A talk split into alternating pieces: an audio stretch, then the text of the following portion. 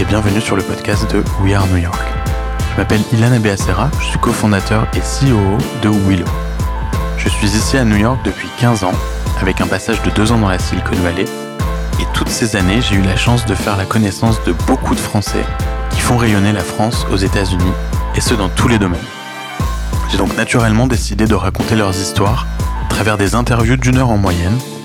Ils viennent du monde de la tech, de la mode, ils sont aussi de grands chefs étoilés ou des manias de l'immobilier. Ils ont tous en commun cette secret sauce et des parcours atypiques que nous allons tenter de décortiquer ensemble épisode après épisode. Vous allez voir, ça vous donnera souvent envie de croquer le monde. Mon objectif est de montrer que les États-Unis sont un marché accessible, mais aussi de vous prouver que nous les Français, nous avons ce petit je ne sais quoi. J'espère que ce podcast vous plaira car je le mène avec passion. Et merci d'avance de le partager, de le noter et de le commenter si c'est déjà le cas. Alors à tout de suite dans un nouvel épisode de We Are New York.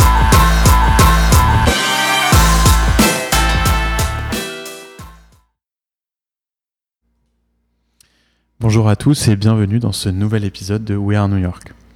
Aujourd'hui, je suis avec Mohamed Aouache. C'est comme ça qu'on prononce? Tout à fait. Bonjour. Salut Mohamed. Ah, on se connaît depuis un moment, mais ça faisait un moment qu'on ne s'était pas parlé. Exactement. Euh, je crois qu'on s'est rencontrés, euh, j'ai envie de dire, il y a près d'une dizaine d'années, peut-être 8-9 ans. Euh, oui, tu as été euh, le premier entrepreneur à me donner des conseils. Ah, ok. Bah écoute, moi je me rappelais bien de toi et il se trouve que j'ai suivi euh, l'évolution de Storefront depuis tes tout débuts et, et je suis ravi de voir où tu en es aujourd'hui. C'est pour ça que je voulais te recevoir aujourd'hui sur We Are New York. Donc, petit résumé un peu de ton expérience que je vais faire très rapidement. Puis ensuite, on va commencer à, à parler de, de ta carrière.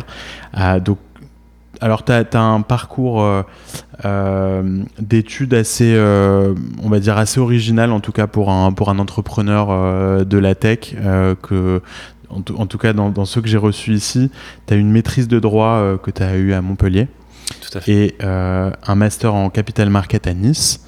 Et puis ensuite, tu as eu une carrière assez longue dans la finance avant de passer dans la tech directement en montant ta première boîte Storefront. Exactement. Une Voilà. carrière un peu longue en finance, justement. Ouais, c'est ça. Donc, euh, Trop longue. donc du coup, euh, avant de rentrer dans, dans cette partie de ta carrière, euh, tu viens d'où Comment était ton enfance en France ou, ou ailleurs Mais raconte-nous un peu tes premiers pas dans la vie avant de, de parler de tes études. Tu sais que c'est la première fois euh, dans l'histoire de ma boîte que, que je dois me livrer euh, sur des pans entiers de, de ma vie.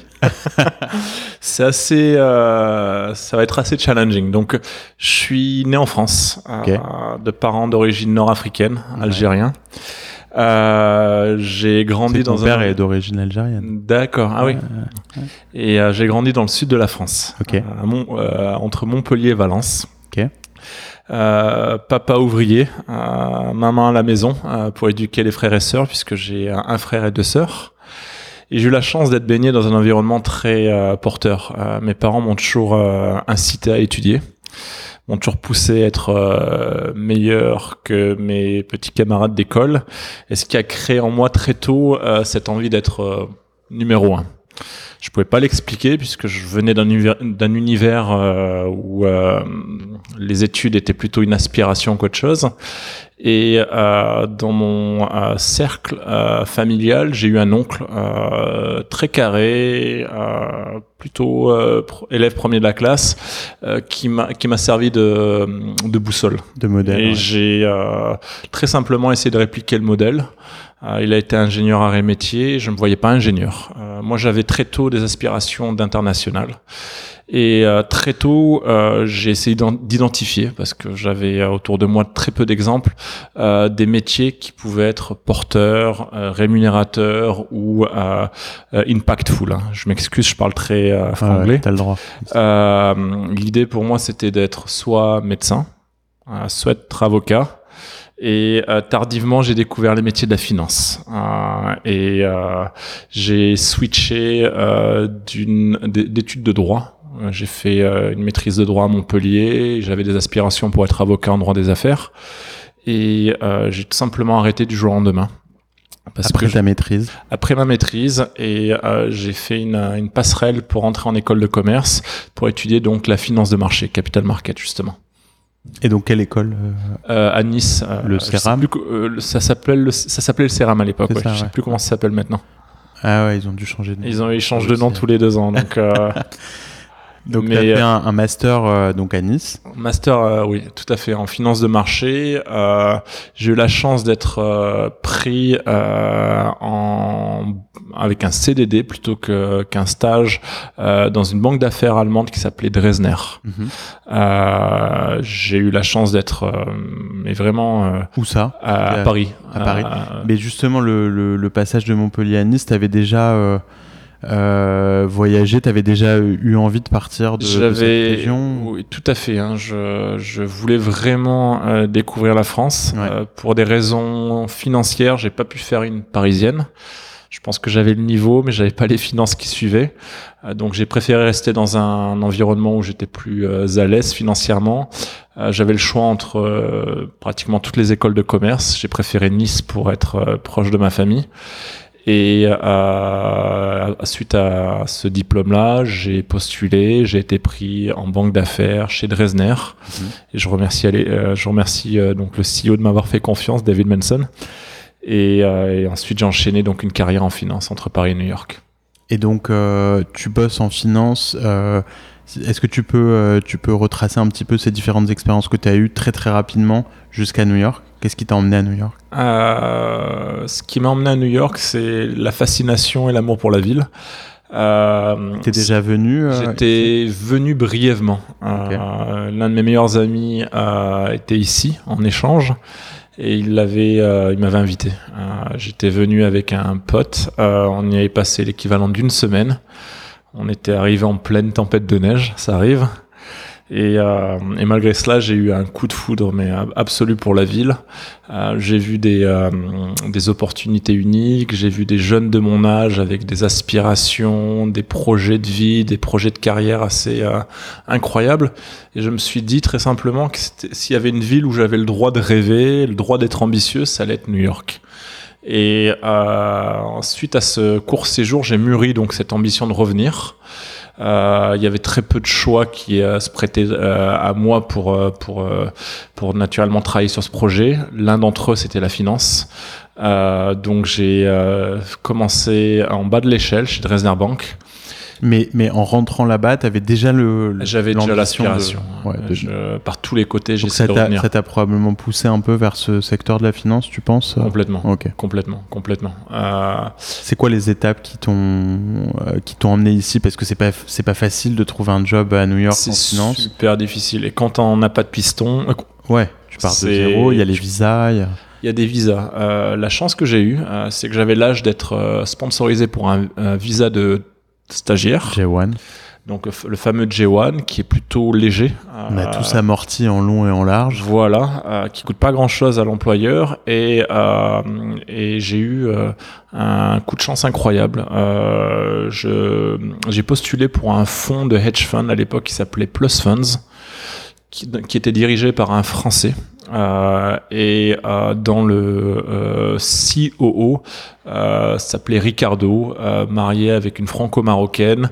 Et ce dernier a eu un coup de foot pour mon CV, a décidé de prendre l'initiative de me faire un J1 visa. et derrière, bah, j'ai tout simplement eu la possibilité de rester aux États-Unis pendant 18 mois. Et, euh, et donc j'ai le premier pied euh, ici. Voilà, donc j'ai eu la possibilité de réseauter, d'apprendre, de monter en compétences techniques, de découvrir les métiers de la finance. Euh, et euh, à l'époque, le rôle que j'avais ainsi que le, la boîte pour laquelle je travaillais euh, était dans des secteurs très porteurs. Le fonds de fonds était un secteur très à la mode en 2005-2006. Euh, le rôle que j'avais était un rôle assez technique et euh, j'ai euh, très simplement euh, faire des candidatures euh, depuis New York. Et j'ai fait le grand écart puisqu'une boîte de finance de marché m'a fait une proposition. Et elle était dirigée par un Français, Benoît Puissant, que je salue, qui, a décidé de, me faire un visa de travail, donc le H1B visa, le fameux. À l'époque, c'était un peu plus facile, je pense, qu'aujourd'hui. C'était il y a combien de temps ça? C'était en 2006-2007. Ok. Donc toi, tu es arrivé à New York autour de 2000... 2005, février 2005. Ok. Ah, donc ça fait un long moment que tu es ici déjà. Ça fait un long moment, mais euh, ma, ma, vie new-yorkaise a été coupée par la parenthèse Storefront, puisque j'ai monté la première version de ma boîte en France. Ah, ok. Voilà, donc je suis rentré en France entre 2013 et euh, fin 2015. Ok. Et, et aujourd'hui, quel est ton statut euh, d'immigration aux États-Unis? J'ai la carte verte. Ah, oui.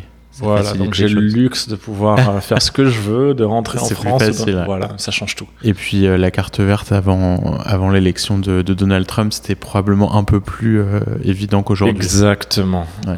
je dis pas que c'est impossible aujourd'hui, mais je pense qu'il y a, on, rentre dans une dans une époque un petit peu ouais. mouvementée, un peu avec un peu de paranoïa par rapport à, à l'étranger. Ouais. Et euh, malheureusement, même un pays aussi ouvert et cosmopolite que les États-Unis sont en train de sombrer dans les dérives euh, euh d'une euh, d'une peur de l'étranger. Ouais, ouais, carrément. Euh, C'était quoi ton dernier job dans la finance avant de, de monter Store, Storefront bah, J'ai failli monter un hedge fund. Ah. Ah ouais, donc tu as été loin dans l'exercice. J'étais, ouais, ouais, j'étais assez loin. Euh, J'avais deux cofondateurs. Euh, le projet était sur le point d'aboutir. Et il y a eu euh, des, euh, des égos, euh, des difficultés par rapport à, l'ego des deux cofondeurs qui ne sont pas entendus sur la distribution des rôles. Et à ce moment-là, je me suis dit que c'était peut-être l'unique et ultime opportunité pour moi de sortir de l'univers de la finance.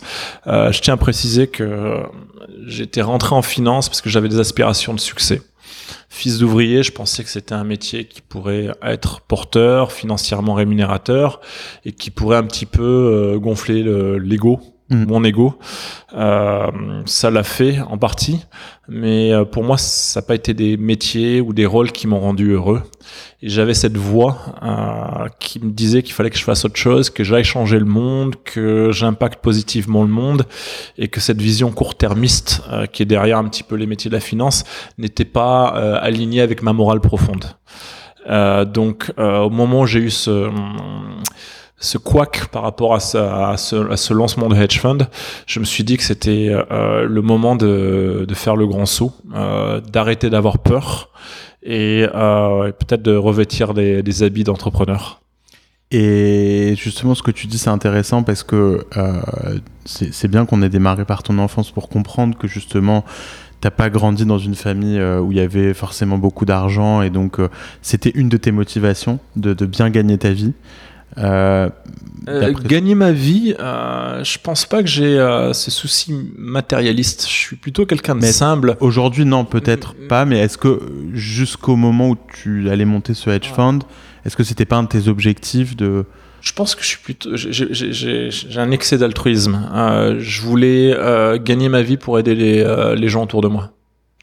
Euh, c'était pas pour moi parce que finalement je ça ça a jamais été une motivation pour toi de... non c'est pour me dire que s'il y a quelque chose qui se passe autour de moi parmi les gens que j'aime ou ma famille euh, je serai toujours là. Euh, après il y avait cette euh, cet ego euh, qu'il fallait nourrir donc qui dit succès économique dit succès d'estime et je pense que l'un nourrissait l'autre. Mais j'ai jamais eu cette vision de d'acheter une belle voiture, d'acheter un bel appartement, une maison ou euh, ou euh, de ton, de sombrer dans le dans le dans le luxe ostentatoire, c'est pas du tout moi. Et et, euh, et quand tu quand tu travaillais dans la finance donc avant Storefront, euh, tu trouvais que les métiers de la finance euh, manquaient un peu de, de, profondeur? Tu trouvais que... Parce que c'est une critique qu'on entend parfois chez les gens qui travaillent dans la finance depuis des années, mais pour qui c'est difficile d'en sortir? Parce que euh, souvent on va te dire que bah, ils savent pas faire autre chose et des fois c'est difficile de se reconvertir. Donc toi tu as fait ce pas et c'est ça que, que, je trouve très intéressant parce qu'il y en a pas mal qui, qui, qui, aimeraient mmh. basculer à autre chose, mais du coup c'est des métiers qui sont beaucoup basés autour de la spéculation. Euh, Est-ce que toi, c'était un des, tu vois, un des, problèmes que tu voyais avec, euh, avec les métiers de la finance ou, ça t'a plu quand même toutes ces années euh... moi, ce qui me déplaisait, c'était l'humain. dans la finance. Euh, j'ai pas été entouré de gens serviables. Euh, je voyais euh, cette course au profit à court terme qui se traduisait par des raccourcis de l'esprit, euh, des gens qui ne pensaient pas construire dans la durée. Euh, donc je me nourrissais pas intellectuellement et euh, j'ai cette particularité d'être curieux, de vouloir apprendre, euh, de donner également euh, intellectuellement à, ma- à mon prochain et j'arrivais pas à me nourrir. Mhm. J'arrivais pas à me projeter par rapport aux gens que je côtoyais. Euh, et j'arrivais pas à me côtoyer par rapport au profil senior qui euh, m'entourait. Donc me dire que j'allais ressembler à telle ou telle personne euh, dans un univers de temps euh, assez pas. proche, ça m'effrayait plus qu'autre chose. Ouais. Au-delà de ça, euh, j'ai eu très tôt, je dirais même pratiquement la première semaine, la conclusion de me dire que beaucoup de métiers de la finance allaient être remplacés par euh, l'automatisation. La fameuse automatisation qui se traduit aujourd'hui par euh, une software organization que peut être Goldman Sachs ou euh, l'intelligence artificielle qui est en train de remplacer une partie des process et de l'humain. Et euh, je me suis dit très tôt que si je restais, j'allais euh, peut-être gagner correctement ma vie, mais j'allais m'appauvrir intellectuellement, j'allais euh, manquer de technical skills, donc de, de compétences techniques, et qui pourraient à terme euh, me nuire, puisque à un moment, c'est pas faire grand-chose. Et quand on a appris, appris à vivre avec, avec euh, beaucoup d'argent, et euh, qu'on sait pas faire grand-chose, on se retrouve dans une situation où le marché ne nous euh, ouvre plus la porte. Et j'ai préféré faire trois pas ou voire même cinq pas en arrière. Euh, devenir entrepreneur, c'est également être euh, retombé dans les à travers d'une vie étudiante parce que ben, simplement on n'a pas le confort qu'on avait. On n'a pas euh, l'environnement autour qui euh, porte, puisque euh, très simplement, euh, c'est quand même jusqu'à jusqu'à je dirais 2015-2016, être entrepreneur, c'était pas le, le, le- un, un- terme à la mode. hein. C'est plutôt peu ou mal salué en France. Euh, Il y a eu le, la vague Macron et euh, je dirais les générations Macron d'entrepreneurs, mais avant cela, euh, je pense que c'était pas des métiers. qui- du moins, c'est pas un métier, Ouais. c'est une aspiration pour moi d'être entrepreneur. C'était pas quelque chose qui donnait envie ou même je dirais qui faisait peur. C'est vrai, c'est vrai que ça a beaucoup évolué. Donc en, en quelle année tu quittes la finance pour euh, décider de monter euh, Storefront? Je quitte euh, mon dernier rôle en 2013. Ok. Mon, mon employeur, qui m'appréciait beaucoup, m'a proposé de rester dans son payroll encore quelques mois pour me laisser le temps de décider. Qui continue à te payer. euh, Il continuait à me supporter. Je dis, il me payait pas complètement, mais j'étais couvert au niveau de healthcare, etc. Et euh, j'avais cette, euh, ce gros problème. euh, c'est que j'avais une bonne réputation. J'étais l'un des rares gentleman, gentlemen de la finance. J'ai jamais craché sur quelqu'un ou fait de, mauvais coups à mes, camarades. Donc les chasseurs de tête continuaient à me, contacter, à me proposer des rôles. Je, je me disais que si je restais à New York, euh, et que je restais dans cet univers euh, new-yorkais, j'allais uniquement me retrouver avec les mêmes projets et j'allais côtoyer les mêmes personnes qui allaient me proposer les mêmes rôles. Et de par le, le coût de la vie à New York, qui est quand même assez euh, violent, euh, je me suis dit qu'il fallait que je rentre en France, euh, que je me remette euh, à, à flot, que je nettoie mon CV et que je me nettoie également de cet ADN de banquier. Et j'ai décidé, contre toute attente, parce que tout simplement personne ne me le recommandait, de monter euh, la première version de ma boîte euh, depuis Paris. Comment t'as eu l'idée de Storefront? Euh, Tu n'es bah, pas du tout de. je de ce venais pas du tout de ce monde-là. Euh, mais euh, si on regarde la big picture et qu'on pr- présente déjà brièvement Storefront, Storefront c'est une place de marché euh, dédiée à la location éphémère d'espaces commerciaux. Donc la presse ou le New York Times nous appelle le Airbnb de la boutique. Pourquoi? Parce que tout simplement, on met en relation des propriétaires d'espaces commerciaux vacants, des boutiques, des galeries d'art, des centres commerciaux, avec euh, des projets de marques, créateurs, entrepreneurs et e-commerçants. Et cette mécanique de, euh, marketplace, euh, bah, très simplement, c'est une mécanique de brokerage. Et à travers mes différents rôles en finance, j'avais euh, très simplement appris euh, cette euh, mécanique d'intermédiation de, de lieux.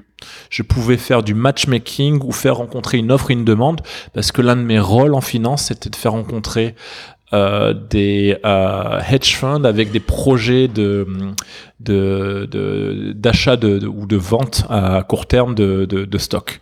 Et euh, à travers cette mécanique-là, ben, très simplement, je savais déconstruire ou construire un Airbnb de la boutique.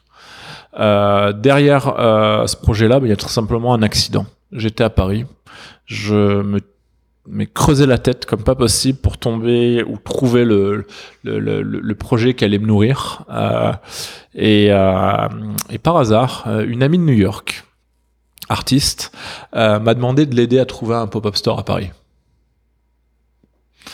Et euh, le mot pop-up store à l'époque ne voulait rien dire pour moi. Je ne savais même pas ce que ça voulait dire. Et euh, très simplement, à travers mon réseau, un frère qui est euh, broker d'immobilier commercial, ses amis ou les amis d'amis, euh, je lui ai tout simplement posé la question est-ce que tu pourrais m'aider à trouver une boutique éphémère pour cet ami? Et sa réponse a été très simple euh, non. Ça n'existe pas ça n'existe pas, la réglementation. il faut connaître un propriétaire euh, directement. Et donc voilà, il y avait ce, il y avait, et sa réponse était un petit peu floue. La réponse de ses amis était également floue. Et donc je, je, je suis allé creuser, j'ai posé une seconde question, mais est-ce que vous avez des demandes similaires? La réponse a été très simple, oui. Et euh, qu'est-ce que vous en faites? Bah, pas grand chose, m'a-t-on répondu, ou euh, ça termine dans notre spam box euh, pour certains. Et euh, la question sous-jacente pour moi, c'était la suivante. Est-ce que vous avez la possibilité de monétiser des espaces commerciaux vacants pour des courtes durées? Oui ou non? La réponse était oui. Est-ce que vous faites abstraction de cette opportunité de faire du chiffre d'affaires supplémentaire? Oui. Pourquoi? Et la réponse était très simple. Parce que notre taux de commission, notre business model est euh, fortement influencé par euh, les locations de longue durée. Faire une courte durée aujourd'hui, c'est une allocation de notre temps qui n'est pas viable et qui n'est pas rentable.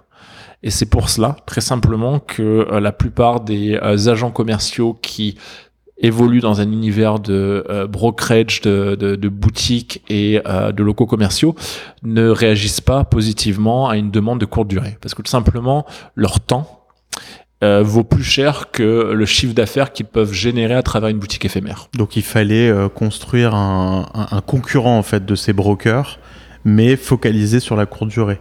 Parce qu'en fait, c'est ce que vous êtes. Je dirais plutôt un outil on n'est pas un concurrent puisque la plupart des brokers aujourd'hui utilisent euh, notre plateforme et l'alimentent euh, en espaces commerciaux disponibles, mais plutôt un outil euh, de mise en relation entre ces brokers justement et cet univers de marques et créateurs à la recherche de, locaux commerciaux éphémères. Ok, donc vos clients, c'est plutôt les brokers que les propriétaires en direct?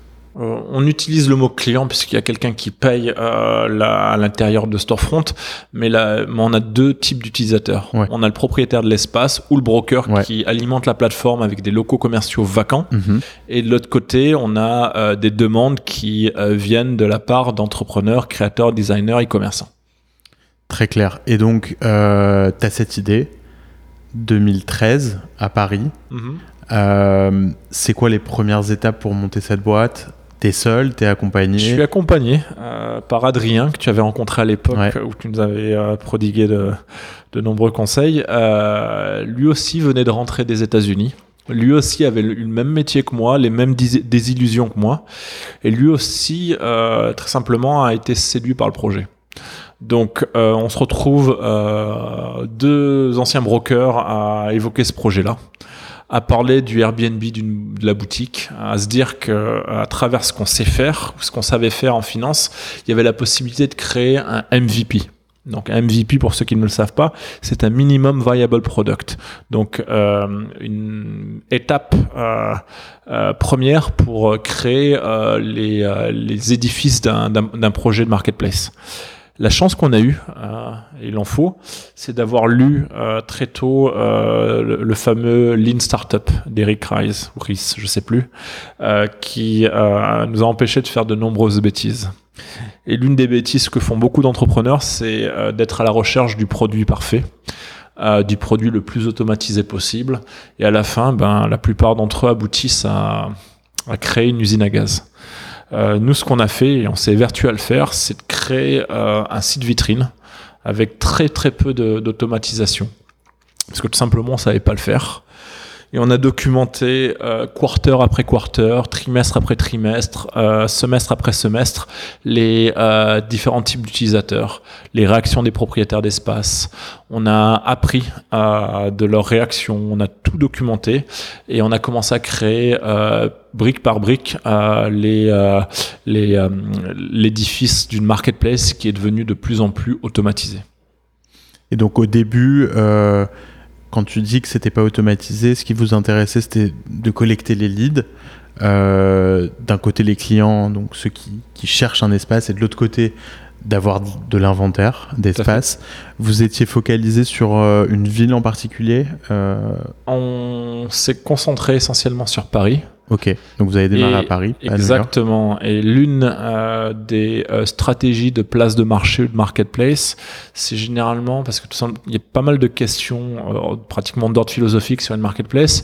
Est-ce que vous travaillez sur la supply ou la demande, fameuse chicken and egg issue Est-ce que Airbnb ou euh, Amazon auraient été euh, les sociétés que l'on connaît aujourd'hui s'ils avaient eu plus de produits?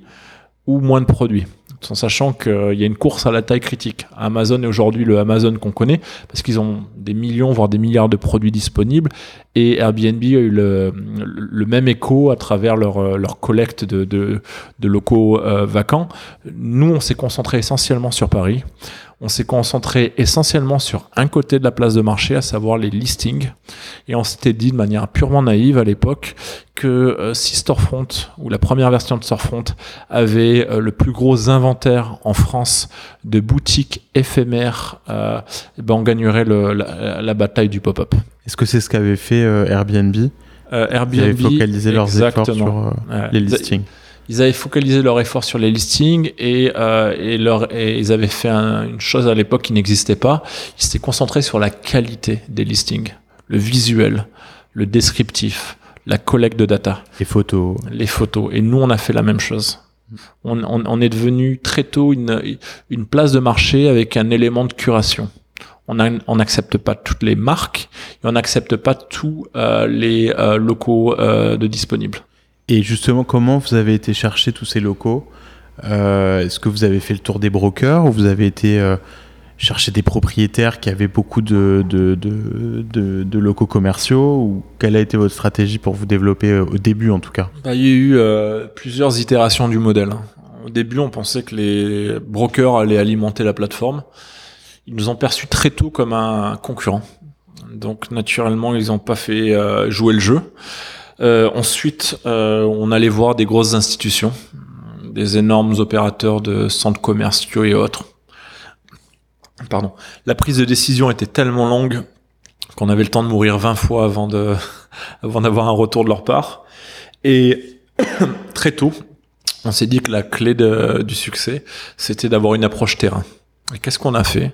C'est qu'on allait sur le terrain. On allait dans les rues de Paris, on allait à la rencontre des propriétaires d'espace nous-mêmes, on les a appelés les uns après les autres. Et euh, ce qui a développé très tôt euh, une ADN euh, très forte dans notre boîte de business development. Euh, ce qu'on n'avait pas identifié à travers cette stratégie, c'est que finalement le fait de ne pas prendre de raccourcis, euh, ça allait nous donner euh, un élément qualitatif. On connaissait les propriétaires d'espace, ils connaissaient euh, notre euh, boîte, ils connaissaient les individus derrière la boîte. Ils euh, avaient un, un, élément pratiquement affectif avec le produit, ce qui leur donnait une, double raison de réagir positivement aux demandes qui émanaient de la plateforme. Et cette approche terrain, on a décidé de la déployer à l'international très tôt. Mais on allait dans les rues de Paris, on s'est fait prendre des énormes râteaux on a attendu sous la pluie, sous la neige, sous, euh, sous 40 degrés, et on a collecté les uns après les autres tous les espaces disponibles. Mais vous sentiez quand même qu'il y avait quelque chose Complètement. Ouais. Complètement. Qu'il y avait un intérêt pour ce a, nouveau Il y avait business un model. intérêt qui n'était pas lié à la proposition de valeur de notre boîte, mais qui était lié au fait que très tôt, euh, il y a eu les, euh, les prémices de, de ce qu'on appelle euh, aux, aux États-Unis le retail apocalypse. Ouais. Donc euh, un environnement euh, d'immobilier commercial qui commence à se dégrader, un taux de vacances qui commence à euh, augmenter. Et derrière tout ça, ben, il y avait quelques phénomènes sous-jacents euh, l'impact euh, négatif d'un Amazon ou des sites de e-commerçants, euh, cette frontière un peu floue entre les ventes online et offline de d'une même marque, le manque d'appétit des marques entrepreneurs sur un engagement sur une longue durée, sur un sur un bail commercial, tout ça réuni faisait qu'on était convaincu que le timing en 2013-2014 pouvait être un, timing assez unique puisque peut-être que en toute humilité, si j'avais monté la boîte euh, euh, lors d'un précédent cycle euh, d'immobilier, j'aurais peut-être planté la boîte. Aujourd'hui, nous, notre conviction forte, c'est qu'on est sur une tendance de fond séculaire, que le retail tel qu'on l'a connu ne reviendra pas, que le taux de vacances va continuer à se dégrader et pas parce que Storefront est omnipotent, mais très simplement parce que l'appétit des marques retailers de s'engager sur une longue durée n'existe plus.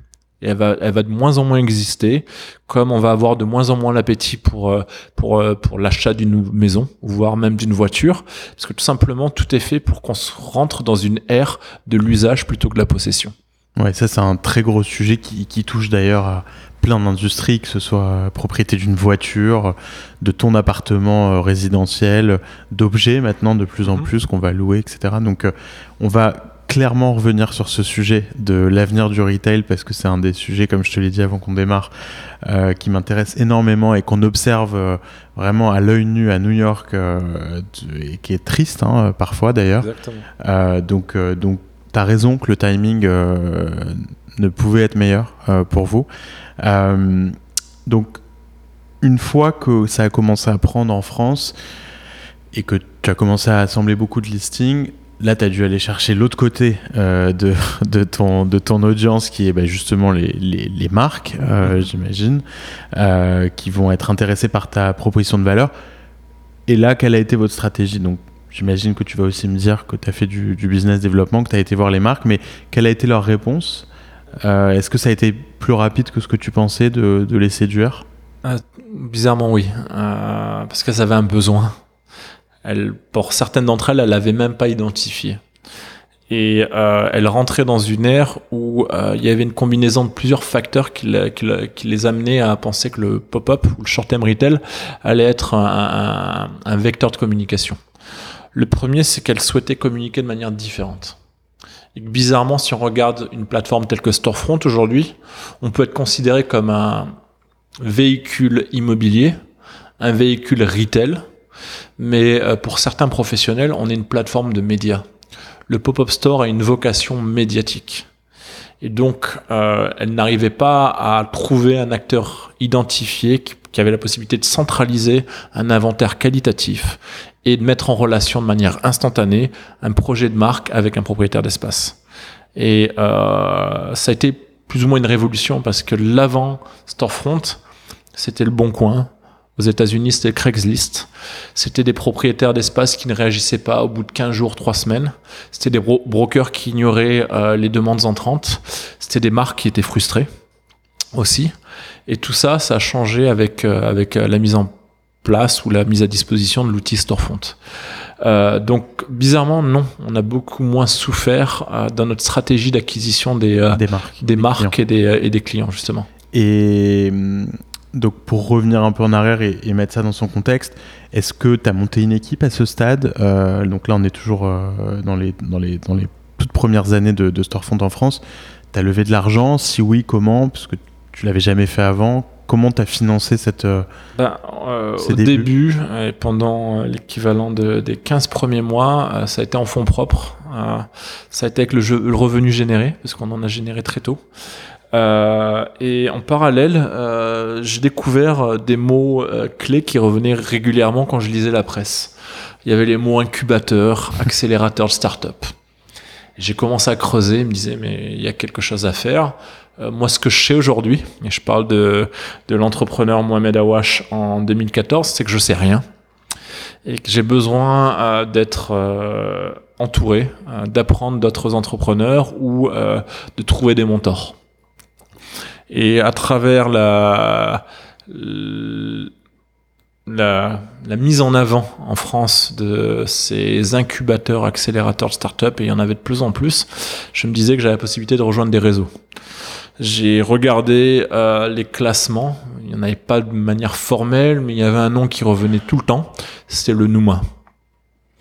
Euh, donc euh, j'ai candidaté pour le Nouma et j'ai eu beaucoup de chance. J'ai été pris. La,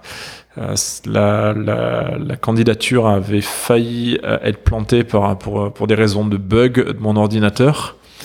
Et euh, la convocation euh, avait failli être loupée parce que j'étais en Asie et euh, l'entretien de demi-finale du Nouma était à 3 heures du matin, heure, de, heure asiatique. Et j'étais en, en à mi-chemin entre euh, est-ce que je vais m'écrouler durant l'entretien, je dormais à, peine, j'arrivais pas à garder les yeux éveillés. il m'avait envoyé une convocation, je crois deux jours avant ou la veille, en me disant euh, bah, très simplement que j'allais parler avec euh, avec un, plusieurs membres du jury à une, une heure raisonnable à l'époque où je crois que c'était un truc comme 11h30 ou minuit heure de heure de Hong Kong puisque j'étais à Hong Kong à ce moment-là. Et finalement, avec euh, les retards, la pause déjeuner, etc., je recevais des, des emails et des updates en, me disant qu'ils étaient en retard. Et moi, je pouvais pas leur dire que j'étais à Hong Kong. Euh, je pouvais pas leur dire que j'étais dans une euh, dans une cage à lapins, à, à, à, supplier euh, le, dieu du, du, du Wi-Fi que que le Wi-Fi plante pas durant mon, mon entretien. Et bizarrement, donc la demi-finale s'est bien passée. J'ai été euh, convoqué physiquement euh, avec mes équipes pour, euh, pour aller à la rencontre des équipes du Nouma pour la finale. L'entretien s'est bien passé.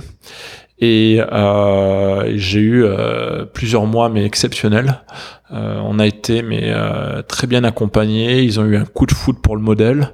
ils nous ont je pense, euh, donner beaucoup plus que la moyenne des startups parce qu'ils croyaient énormément dans le modèle financier et on était l'une des rares euh, startups avec à avoir un modèle financier qui marchait euh, qui marchait et euh, et moi ce que j'avais fait euh, entre le moment où j'avais rejoint le Nouma et le moment où on allait faire le fameux démodé qui consiste à présenter la boîte à une communauté d'investisseurs et de journalistes j'avais commencé à travailler sur l'étape 2 de notre modèle Adrien, qui est donc le cofondateur, euh, euh, allait gérer l'existant, à savoir le, bureau parisien.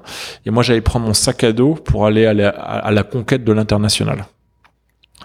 Et, à ce moment-là, donc j'étais en train de discuter à Hong Kong avec un potential general manager pour la zone Asie. Et, donc d'où la raison du, fameux call à, call à 3 heures du matin. Et, euh, et donc voilà, donc tout s'est plutôt bien déroulé. Euh, donc à ce stade, Numa n'investit pas dans les boîtes? À ce stade, Numa n'investit pas. Donc toi, tu n'avais toujours pas levé d'argent à toujours pas levé d'argent, euh, mais le démodé a, a, a, changé beaucoup de choses. Et j'ai eu la chance, à travers le démodé, d'être identifié par euh, deux des plus beaux fonds européens. Idea Invest, ouais qui est euh, aujourd'hui euh, considéré comme le, le, plus gros fonds euh, d'investissement d'Europe continentale et les Allemands de Point9 qui est connu. les rois du SaaS du SaaS et de la marketplace en mhm. Europe et donc ces deux structures ont eu la gentillesse, parce que j'estime que c'est un privilège, de décider d'investir chez nous. À ce moment-là À ce moment-là. Juste après démodé Juste après le démodé. Et entre euh, le démodé et, euh, et, le mois de janvier, donc on était en, décembre 2015 et janvier 2016, je découvre avec surprise, stupéfaction, et mon monde était en train de s'écrouler, que euh, les euh, Américains ou les New-Yorkais de Techstars euh, souhaitaient me faire venir à New York pour, pour rejoindre leur, leur programme d'accélération. Et euh, pour présenter Techstars en une phrase, c'est aujourd'hui considéré comme le meilleur programme d'accélération new-yorkais. À l'échelle mondiale, c'est le numéro 2 derrière le fameux Y Combinator qui a eu le, la chance d'accueillir Dropbox et Airbnb. Et euh, je me retrouve devant un, un challenge. Est-ce que je reste en France? Est-ce qu'on reste sur le modèle existant? T'avais levé entre temps quand même avec. Euh, j'avais signé le term sheet et j'avais pas l'argent et je et euh, quinzaine de jours plus tard je devais déménager aux États-Unis Euh, ma boîte n'avait même pas les, les, finances pour me, pour me payer le, le, le, voyage. Le voyage. Et je me retrouve dans une situation mais extrêmement euh, stressante. Euh, donc je prends quand même le, la chance de, de, de prendre un billet. Euh, je, je, crois que ma, la boîte m'a jamais remboursé d'ailleurs. donc je voyage, je reviens à New York. Je squatte le, le canapé d'un ami à Brooklyn. Euh, je pouvais même pas lui dire combien de temps j'allais rester chez lui. Euh, je commence le programme euh, de Techstars. Euh, entre temps, il y avait euh, les derniers éléments d'une de la data room à compléter euh, pour le, le, seed round avec ID Invest et Point9. Donc, au niveau sommeil, je crois que je dormais absolument plus depuis plusieurs jours. Et euh, je me devais d'être de faire euh, d'avoir l'air euh, concentré sur euh, sur Techstars. Donc ouais. ça a été assez douloureux. Euh, finalement tout s'est bien goupillé entre janvier et février de l'année 2016 le le tour de table euh, a été complété, on a reçu l'argent, j'ai pu commencer à vivre ou à respirer à New York. Combien, combien tu lèves euh, je peux pas tout dire, mais ce tour-là, je te, je te dirai euh, combien j'ai levé. Après, je, je, suis pas, je, suis tenu de pas tout dire, malheureusement. On a levé l'équivalent d'1,5 million de dollars. Ok. Ce qui était beaucoup pour une plateforme de seed euh, en France. Aux États-Unis, c'est pas grand-chose, mais du haut de ma de, de, de oui, ma startup à, à l'époque, oui. je, je, pensais avoir levé un milliard. Ça aurait été, ouais. j'étais fier comme un coq. beaucoup d'argent sur le compte, quoi. Voilà. Et c'était dans, donc dans, dans la dans la structure française. Dans la structure française. Est-ce que tu es devenu une boîte américaine du coup? Entre temps, je suis devenu une boîte américaine okay. et euh, j'ai vécu mes euh, deux aventures en, en, parallèle. La, la, première, ça a été de faire le programme Techstars. Ouais. Et Techstars a pour particularité d'accueillir rarement, mais, ils adorent le faire des, des, des, des, sociétés étrangères. Et quand ils le font, ils imposent euh, que euh, la start-up euh, qui est accueillie au sein du, du, programme euh, fasse ce qu'on appelle un flip. Le flip, c'est euh, de déménager le siège social d'une boîte euh, vers les États-Unis. Donc, euh, avec euh, l'accord d'IDA Invest et de mon board, euh, on a décidé de devenir une boîte américaine. Mais ce que je n'avais pas anticipé, et c'est là où ça devient extrêmement euh, euh, chaotique et en même temps super euh, intéressant, c'est que au mois de mars 2016, je découvre que mon concurrent américain était dans une situation qui nécessitait qu'il se rapproche d'un autre concurrent. Et donc moi j'ai approché mon concurrent américain au mois de mars. J'étais euh, en plein milieu du programme d'accélération. J'étais encore en mode célébratif du euh, du, euh, du, du, du seed round. Et je vais voir mon board et je leur dis mais il y a un coup à faire. Il y a notre concurrent américain qui pourrait se rapprocher de nous. Est-ce que, est que vous me donnez la possibilité d'aller en Californie, de me présenter, de pré présenter notre projet? Euh, présenter l'international puisqu'on avait développé au sein de ma boîte une expertise qui est assez unique, c'est qu'on savait euh, faire de la chasse d'espace avec une véloci vélocité qui n'existait pas ailleurs. Euh, un broker d'immobilier peut faire rentrer euh, dans son agence 3, 4, 5, 6 espaces en un mois. Euh, nous, on pouvait en faire par commercial, on pouvait en faire rentrer 40, 50, 60. Ce qui crée une volumétrie exponentielle et nous donnait des avantages concurrentiels énormes. Et entre le mois de décembre et le mois de mars 2016, on avait commencé déjà euh, ma stratégie à l'international. On était en train de faire un travail de chasse en Angleterre, à Hong Kong, aux Pays-Bas en même temps. Et moi, depuis les États-Unis, entre le programme d'accélération et euh, le peu de temps que j'avais, j'étais déjà à la chasse aux espaces à New York. Donc, on était vraiment dans une dans une stratégie euh, d'être très tôt le, seul acteur à l'international. Donc, du coup, ce, ce concurrent là en Californie, lui ils cherchaient à se faire euh, plus ou moins racheter par une autre boîte. Ils étaient un peu. Ils, cherchaient à se faire racheter. Ils avaient levé pas mal d'argent. Ça s'appelait comment Ils s'appelaient Storefront. Ah, ils s'appelaient Storefront. Et toi, tu t'appelais comment avant À l'époque, je m'appelais Pop-up Imo. Ah, d'accord. Et donc, moi, j'ai fait ce qu'on appelle un, un reverse euh, takeover au niveau du nom et du branding. Les Américains sont très forts à ce niveau-là. Nous, on était beaucoup plus forts sur euh, la dimension process et, commercial. Et commercial. Euh, ce qu'ils savaient faire de bien, c'est la chasse aux espaces aux États-Unis. Nous, on avait commencé à, le faire aux États-Unis, euh, aux États-Unis, en France, aux Pays-Bas et à l'international, plus ou moins. Donc, on a décidé, avec l'accord de mon board et l'accord de leurs investisseurs, de rapprocher les actifs des deux boîtes pour créer ce qu'on appelle une NUCO euh, donc une nouvelle société. Euh, et la nouvelle société aujourd'hui s'appelle Storefront. Mais j'ai décidé de garder, pour des raisons, euh, pour ne pas oublier d'où je viens, le, le nom légal qui s'appelle Pop-up Imo Inc. Euh, le mot pop-up IMO en France, euh, aux États-Unis, veut rien dire. Non, la petite histoire. Hein. Pop-up, oui, mais IMO, non. Euh, IMO veut rien dire. je voulais le garder pour, pour, garder un peu la dimension un peu cocorico. Ah Donc, du coup, pour aller un peu rapidement sur ce qui nous amène à aujourd'hui, ces années-là, tu as développé beaucoup l'international, tu as fait grossir évidemment les listings dans toutes ces grandes villes que tu as citées et des nouvelles. Mhm. Aujourd'hui, l'équipe de Storefront, ça ressemble à quoi? Et donne-nous juste quelques chiffres pour qu'on se rende compte un peu de, à quoi ça ressemble euh, aujourd'hui ta boîte. Aujourd'hui, euh, on est l'acteur au monde avec le plus gros nombre de listings. Euh, on en a plus de 10 000 dispatchés dans 12 pays. le pays, le dernier pays à être à s'être lancé, c'est la Corée du Sud. au mois de décembre de l'année dernière, on a annoncé le lancement du Canada. avec des nouvelles équipes à chaque fois ou Avec des, des nouvelles équipes et euh, bizarrement de moins en moins de, de ressources à allouer puisque euh, on est en train de rentrer dans une ère de l'automation qui est assez importante. Euh, ce qui veut dire qu'on a besoin de moins de personnes pour faire beaucoup plus de, de, de travail.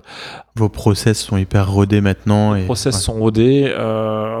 Euh, si je devais résumer, euh, pour euh, un journaliste, Storefront, c'est le Airbnb de la boutique. Moi, j'aime bien le comparer au Tinder de la boutique, puisque hein, je, fais toujours ce parallèle entre un, espace vacant qui manque d'amour et, euh, une marque qui est à la recherche de cet espace-là. Euh, mais euh, la réalité, c'est qu'aujourd'hui, on est euh, de loin la boîte de brokerage au monde avec le plus gros euh, portefeuille de, de, locaux commerciaux. Derrière, c'est une équipe d'une soixantaine d'individus. et on va passer, je pense, entre maintenant et à la fin de l'année, à 90 ou 100 individus qui vont travailler dans cette boîte. Principalement à New York Entre New York et la France. Ah. On a continué à investir en France. La R&D. La R&D euh, qui est dispatchée entre la France et les États-Unis. On a des équipes de commerciaux euh, au UK, euh, à Amsterdam et à Hong Kong. on a fait notre premier recrutement au Canada. Et on va ouvrir, je l'espère, d'ici le mois de juillet-août, un bureau en Californie. Super. Et hum, bravo déjà, c'est, c'est, ce sont des très beaux chiffres.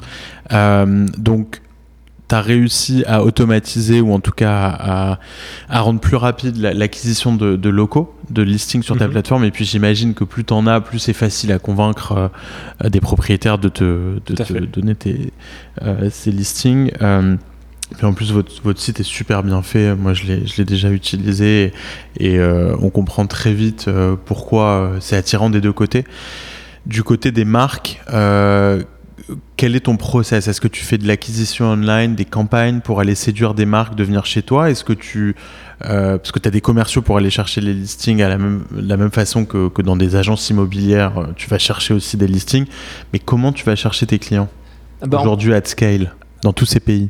Bah, ce qui est intéressant, euh, c'est qu'on est en train de changer de focus. Historiquement, ce qu'on a, ce qu'on a voulu optimiser, c'était la qualité des listings qui devait, euh, de manière assez organique, attirer euh, des, des marques.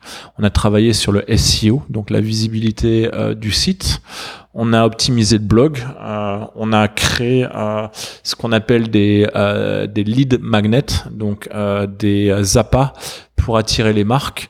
On a un guide du pop-up store qui a été téléchargé, téléchargé pardon, des dizaines et des dizaines de milliers de fois. Beaucoup de contenu. Beaucoup de pour devenir un peu le Exactement. leader de. Voilà. On a en parallèle une équipe qu'on appelle une équipe de paid acquisition. Mhm. Donc on paye également euh, Google euh, pour avoir des leads. pour avoir des leads. Donc on est visible sur les sur, sous la forme de, de pub chaque fois que quelqu'un tape le mot location ou booking of pop-up store New York, on est on est généralement numéro un et en naturel aussi. En naturel aussi. Euh, et euh, ce qu'on est en train de mettre en place depuis quelques mois à peine, c'est une équipe d'outbound. Donc on va euh, prochainement euh, lancer de manière assez agressive euh, la même discipline qu'on a qu'on a qu'on a mise en place pour l'acquisition de locaux. On va la mettre en place pour le pour l'acquisition de nouveaux clients. Ce qu'on regarde également, même si c'est très dur à, matérialiser, ce sont euh, ce qu'on appelle des, initiatives de gross hacking. Moi, j'appelle ça le gross parce que le mot hacking est assez négatif à mes yeux. On est en train, on est en train de voir s'il n'y a pas la possibilité de d'identifier des marques euh, actives ou visibles sur Instagram ou Facebook avec les hashtags pop-up store et leur envoyer de manière automatique euh, des messages qui introduisent Storefront. On est en train de faire la même chose avec LinkedIn. On, c'est encore nouveau finalement ce que tu fais pour beaucoup de, de, marques. Exactement. Il y a euh, la presse à s'emparer du phénomène. Hein. de plus en plus de gens parlent du, du phénomène pop-up. Euh, J'ai l'impression même que la presse va plus vite que Storefront aujourd'hui. Donc on n'est pas toujours associé euh, au, euh, au, phénomène, ce qui veut dire que nous on doit rattraper le l'engouement autour du, mot parce qu'il y a quelques années on était seuls à en parler. Mais je dirais de manière extrêmement pragmatique, il n'y a pas aujourd'hui de sauce secrète, une start-up pour grandir, grossir, prendre des parts de marché ou posséder un marché, elle doit travailler sur les différents canaux d'acquisition de manière quotidienne et ne pas et ne rien changer. Ouais. Parce qu'il n'y a pas de, de, succès overnight. Euh, tout le monde lit euh, euh, la stratégie d'acquisition d'un Hotmail à l'époque ou d'un Dropbox. Euh, J'appelle ça euh, Hollywood. Euh, la réalité d'une startup, c'est que ça, ça prend des mois, voire des années pour avoir une traction marché. Et à l'exception des, des, des ovnis, les Facebook de ce monde ou les, Dropbox, il y a très peu de d'acquisitions qui se font de manière instantanée. Et puis, et puis là, tu vas sur un marché qui est quand même euh, assez vieux. Euh, l'immobilier, le brokerage immobilier, ça, ça a jamais vraiment évolué. Euh, euh, Airbnb est venu disrupter un peu ça et en même temps un peu l'hôtellerie. Et toi, tu viens faire la même chose où il y a énormément de boulot en amont de constitution de cette base de données de listing. Et puis il y a aussi de l'évangélisation sur ce nouveau modèle du retail. et donc justement, pour parler un peu du retail pour ceux qui sont euh, sont pas à New York, qui sont pas venus à New York depuis très longtemps, euh, un phénomène euh, vraiment qui est assez euh, exceptionnel à voir. Moi qui suis là depuis longtemps comme toi, c'est qu'aujourd'hui tu as des grandes avenues comme Broadway, comme Columbus, comme Amsterdam, qui perdent de plus en plus leur retail. Donc carrément des espaces vides pendant des mois, au moins des semaines, mais c'est souvent des mois. alors le, les pop-up viennent apporter probablement une des solutions à mhm. l'avenir du retail.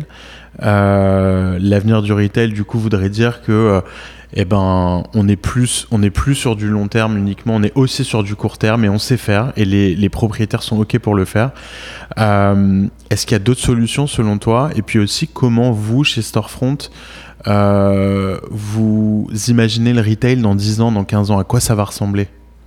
C'est une excellente question. Euh, Aujourd'hui, euh, on estime qu'on n'est pas responsable en tant que solution innovante euh, du malaise qui est à New York ou à Paris. Euh, le taux de vacances est fortement lié aux tendances de fond, à savoir que le commerce euh, est passé euh, d'un commerce physique à un commerce online. Je pense que les parts de marché sont sensiblement les mêmes, ou même les ventes euh, sont sensiblement les mêmes, sauf qu'elles ont été distribuées différemment. Le cycle aujourd'hui d'un local commercial est complètement décorrélé d'un cycle de vente. Et le vrai problème de fond, c'est que euh, l'immobilier commercial est complètement décorrélé de la réalité d'un retailer. Et, en termes de euh, coûts, en termes de coûts, en termes de flexibilité, en termes d'opportunité, et euh, ce qui contribue à créer ce taux de vacances qui se dégrade dans le temps. Il y a également un autre phénomène dont je ne suis pas responsable, ce sont les coûts euh, euh, énormes euh, d'entrer dans un lieu. Ah les loyers à New York sont euh, complètement euh, euh, décorrélés de, la réalité d'une marque. Comment vous payez 300 000 ou 400 000 dollars par mois pour un emplacement premium quand on est une marque en lancement? Ou même quand on est une marque établie puisqu'on voit aujourd'hui une discipline des marques et retailers de plus en plus orientée vers le cost cutting. donc techniquement, il y a ce, vrai malaise. Euh, nous, ce qu'on pense aujourd'hui, c'est que le pop-up store euh, est une solution, mais pas la solution à ce malaise du retail. Mais derrière... Comment t'expliques, comment euh, là-dessus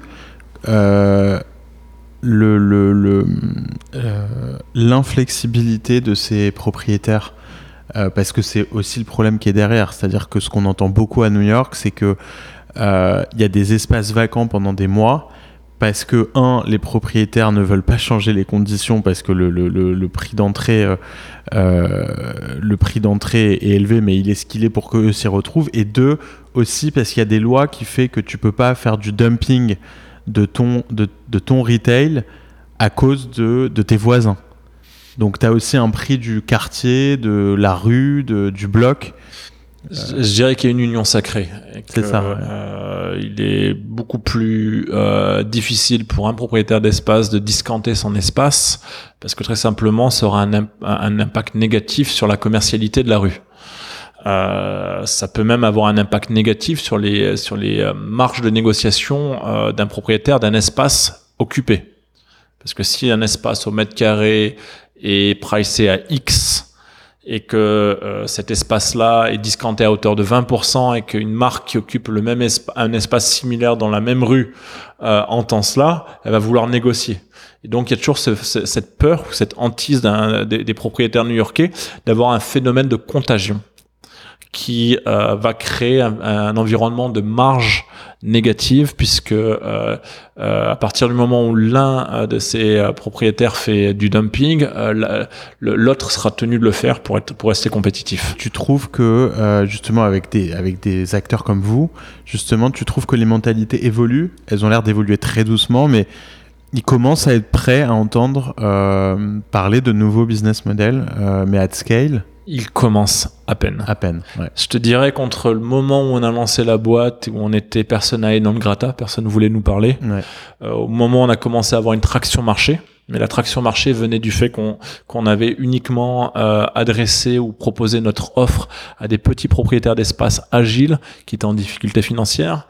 Et on a vu un changement euh, de mentalité en 2018. Ça. Voilà. Est-ce que tu lis ça au euh, à l'explosion de, ce qu'on appelle les DNVB, donc les Digitally Native Vertical Brands. Donc, on appelle ça aussi les marques Direct to Consumer, DTC. Euh, mais je crois qu'en France, on parle de DNVB. Euh, donc, les marques Warby Parker, euh, Casper ici, euh, Harry's et, toutes les autres. L'essor de ces marques qui sont nées souvent sur Instagram ou sur Facebook et qui se mettent au retail et qui cherchent justement des nouveaux modèles pour financer le retail, qui sont pas OK pour faire des listes de 5 ans et des, des, des entrées euh, fracassantes euh, en termes de coûts. Mm -hmm. euh, tu penses que ça, ça, ça, a eu un, ça a un impact euh, auprès des propriétaires et le changement de mentalité? Ce qui a un impact, c'est le succès de ces marques-là aujourd'hui. Propriétaire d'un espace commercial, il, sa logique, elle est très simple. Il veut faire de l'argent et euh, ils vont en faire de manière extrêmement court-termiste. Euh, pour ne citer que, euh, on a eu la chance euh, et le privilège d'accompagner Warby Parker et Casper euh, lors de leur lancement. Storefront a été l'outil euh, pour passer d'une stratégie online à une, stratégie physique. et voilà, donc on est très fiers de ce phénomène-là. On accompagne de nombreuses marques euh, justement sur euh, ce passage de, de l'ère du, du tout online à, un, passage au commerce physique. Comme qui tu peux en citer juste d'autres euh? Everlane, Bonobos, Warby, Casper et, les, nombreux clones. oui, oui, on a, on a beaucoup de chance. C'est une surprise. Ils reviennent hein. sur ta plateforme. Ils, reviennent jusqu'au moment et c'est là où ça devient intéressant également pour un, pour, un, pour une boîte de brokerage, pour un propriétaire d'espace commercial. Ces marques-là également mûrissent. Bien sûr. Elles, elles s'étoffent, elles font des levées de fonds de taille très importante. Et derrière, elles ont une stratégie qui évolue d'un modèle agile à un modèle d'engagement sur la longue durée. Aujourd'hui, on peut voir un Casper qui avait fait des pop-up stores, si ma mémoire est bonne, à, à, Soho avec Storefront, s'engager sur des euh, leases à long terme. Et là, tu plus dans le. Là, on n'est plus sur, sur l'équation. Donc, ce qu'on voit également, ce sont des boîtes de brokerage qui euh, utilisent euh, Storefront comme une sorte de, d'outil d'acquisition de ces marques. Parce que finalement, euh, c'est purement une loi de la statistique. Certaines de ces marques-là vont grandir, vont devenir, je l'espère, le prochain Warby Parker ou Casper, et vont avoir la possibilité de s'engager.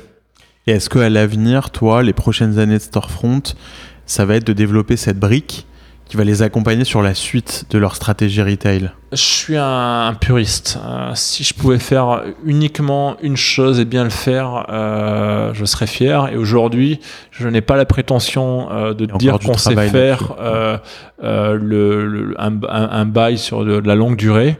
On ne sait pas faire. On ne veut pas rentrer en concurrence avec nos utilisateurs, puisqu'il y a de plus en plus d'agences immobilières qui utilisent la plateforme. On veut qu'elles puissent avancer avec nous et être des partenaires dans la, dans la, de, de longue durée, sans avoir à se dire que Storefront, à un moment ou à un autre, va euh, rentrer en concurrence. Il y a énormément d'opportunités de, marché pour Storefront si euh, on arrive à capturer 100% euh, de, de, ce marché adressable. Et si tu pouvais nous donner juste le type de métriques que, tu, que toi tu traques en tant que, que CEO aujourd'hui, c'est quoi le, le, chiffre le plus important? C'est le nombre de, de pop-up que tu vas louer au mois? C'est la récurrence de tes clients? C'est quoi Moi, je suis, je suis quelqu'un qui a, qui a plutôt une, une approche très quantitative euh, de ma plateforme. Je suis pas drivé par le, le, le, chiffre d'affaires qui est une résultante de nombreuses variables. Moi, ce qui m'intéresse le plus, c'est euh, le haut du funnel. Euh, ce que j'ai euh, la métrique sur laquelle j'ai le plus travaillé depuis le lancement de la boîte, c'est le taux de conversion. C'est une métrique assez euh, particulière, mais ça a été celle qui nous a, qui nous a le plus euh, titillé pendant de nombreuses années. C'est techniquement de se dire sur l'équivalent de 100 requêtes, donc 100, de, 100 demandes qui passent par la plateforme, combien vont être converties en réservation. Si on arrive à craquer cette métrique-là, de manière purement intuitive, hein, je dis bien intuitive, si on, si on arrive à craquer et améliorer cette métrique-là, le jour où on a un contrôle absolu de, de, cette, euh, de ce taux de conversion, si on augmente par 2, puis par 3, puis par 4 le haut du funnel, à savoir le nombre de requêtes entrantes sur la plateforme, on pourra mécaniquement euh, comprendre le chiffre d'affaires qu'on va pouvoir générer à travers la plateforme. Donc pendant de nombreuses années, ma principale métrique, ça a été euh, de comprendre comment améliorer ce taux de conversion. C'est très très atypique, c'est une analyse un petit peu biaisée mais je, regarde toujours mon, modèle avec une anticipation de deux ans ou trois ans.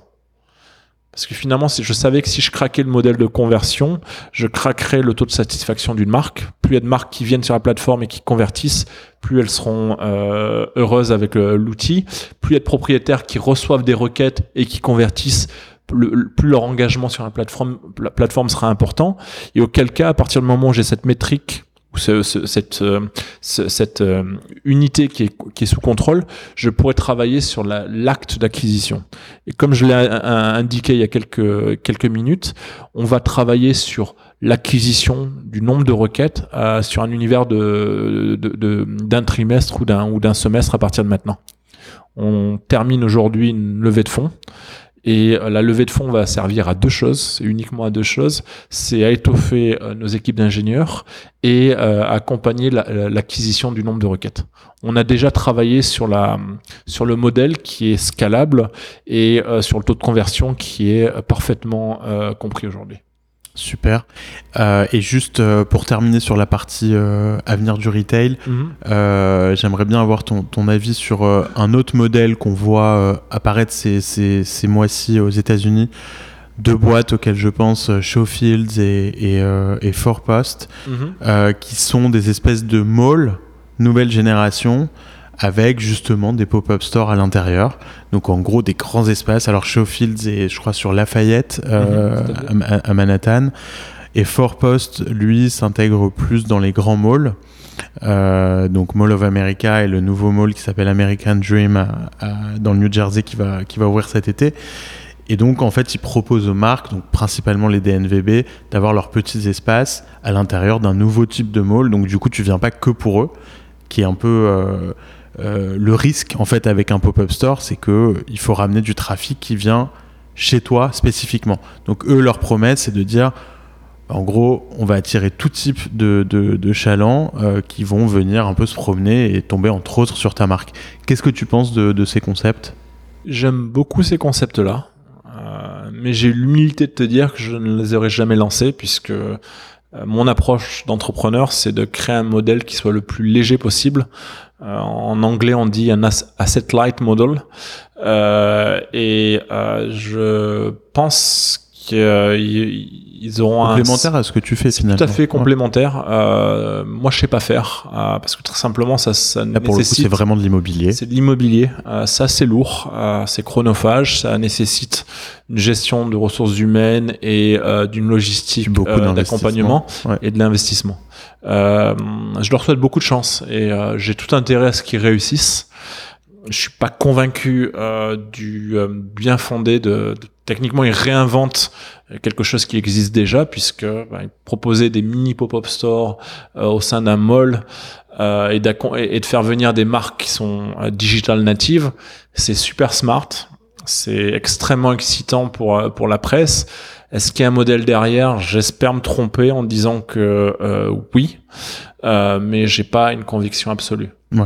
Ouais, c'est assez, c'est assez nouveau. C'est assez lourd et euh, il y a quand même un, un- un risque euh, locatif assez important. Il peut y avoir un phénomène de mode ou une absence euh, de phénomène de mode autour des marques digitales. Donc Ouais. tout est basé sur une explosion de ces marques-là. Pourquoi pas? Super. Euh, et en conclusion, euh, j'aimerais euh, juste te poser une petite question sur toi et New York. Euh, donc toi, tu es là depuis un, un long moment maintenant. Euh, pour ceux qui veulent découvrir New York, quelles sont tes adresses ou ton adresse un peu hors piste ici? Soit un restaurant, une sortie, quelque chose que tu nous recommandes?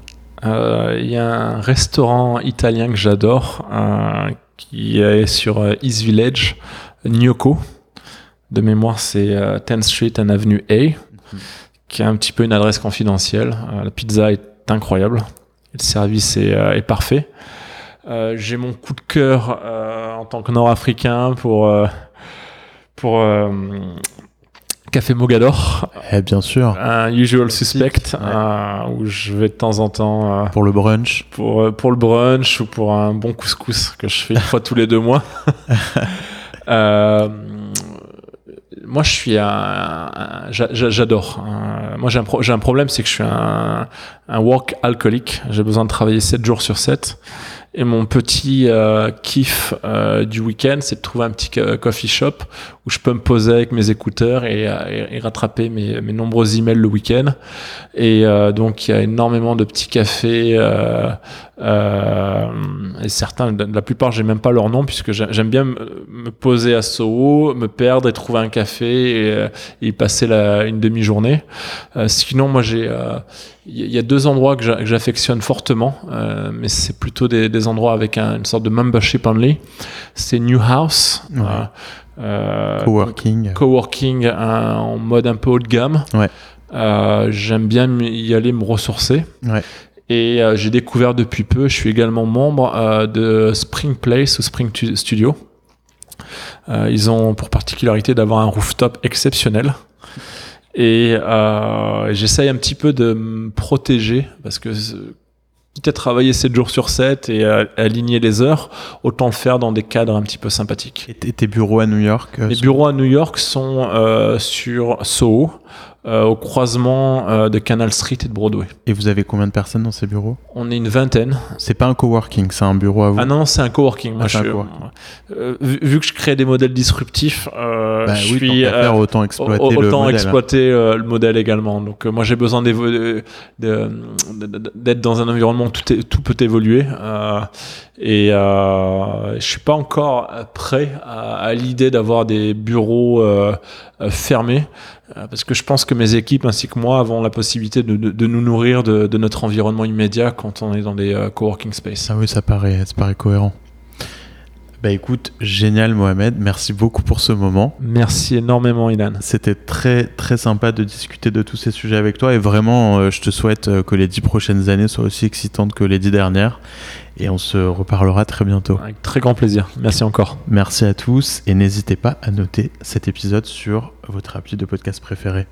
À très bientôt dans We Are New York.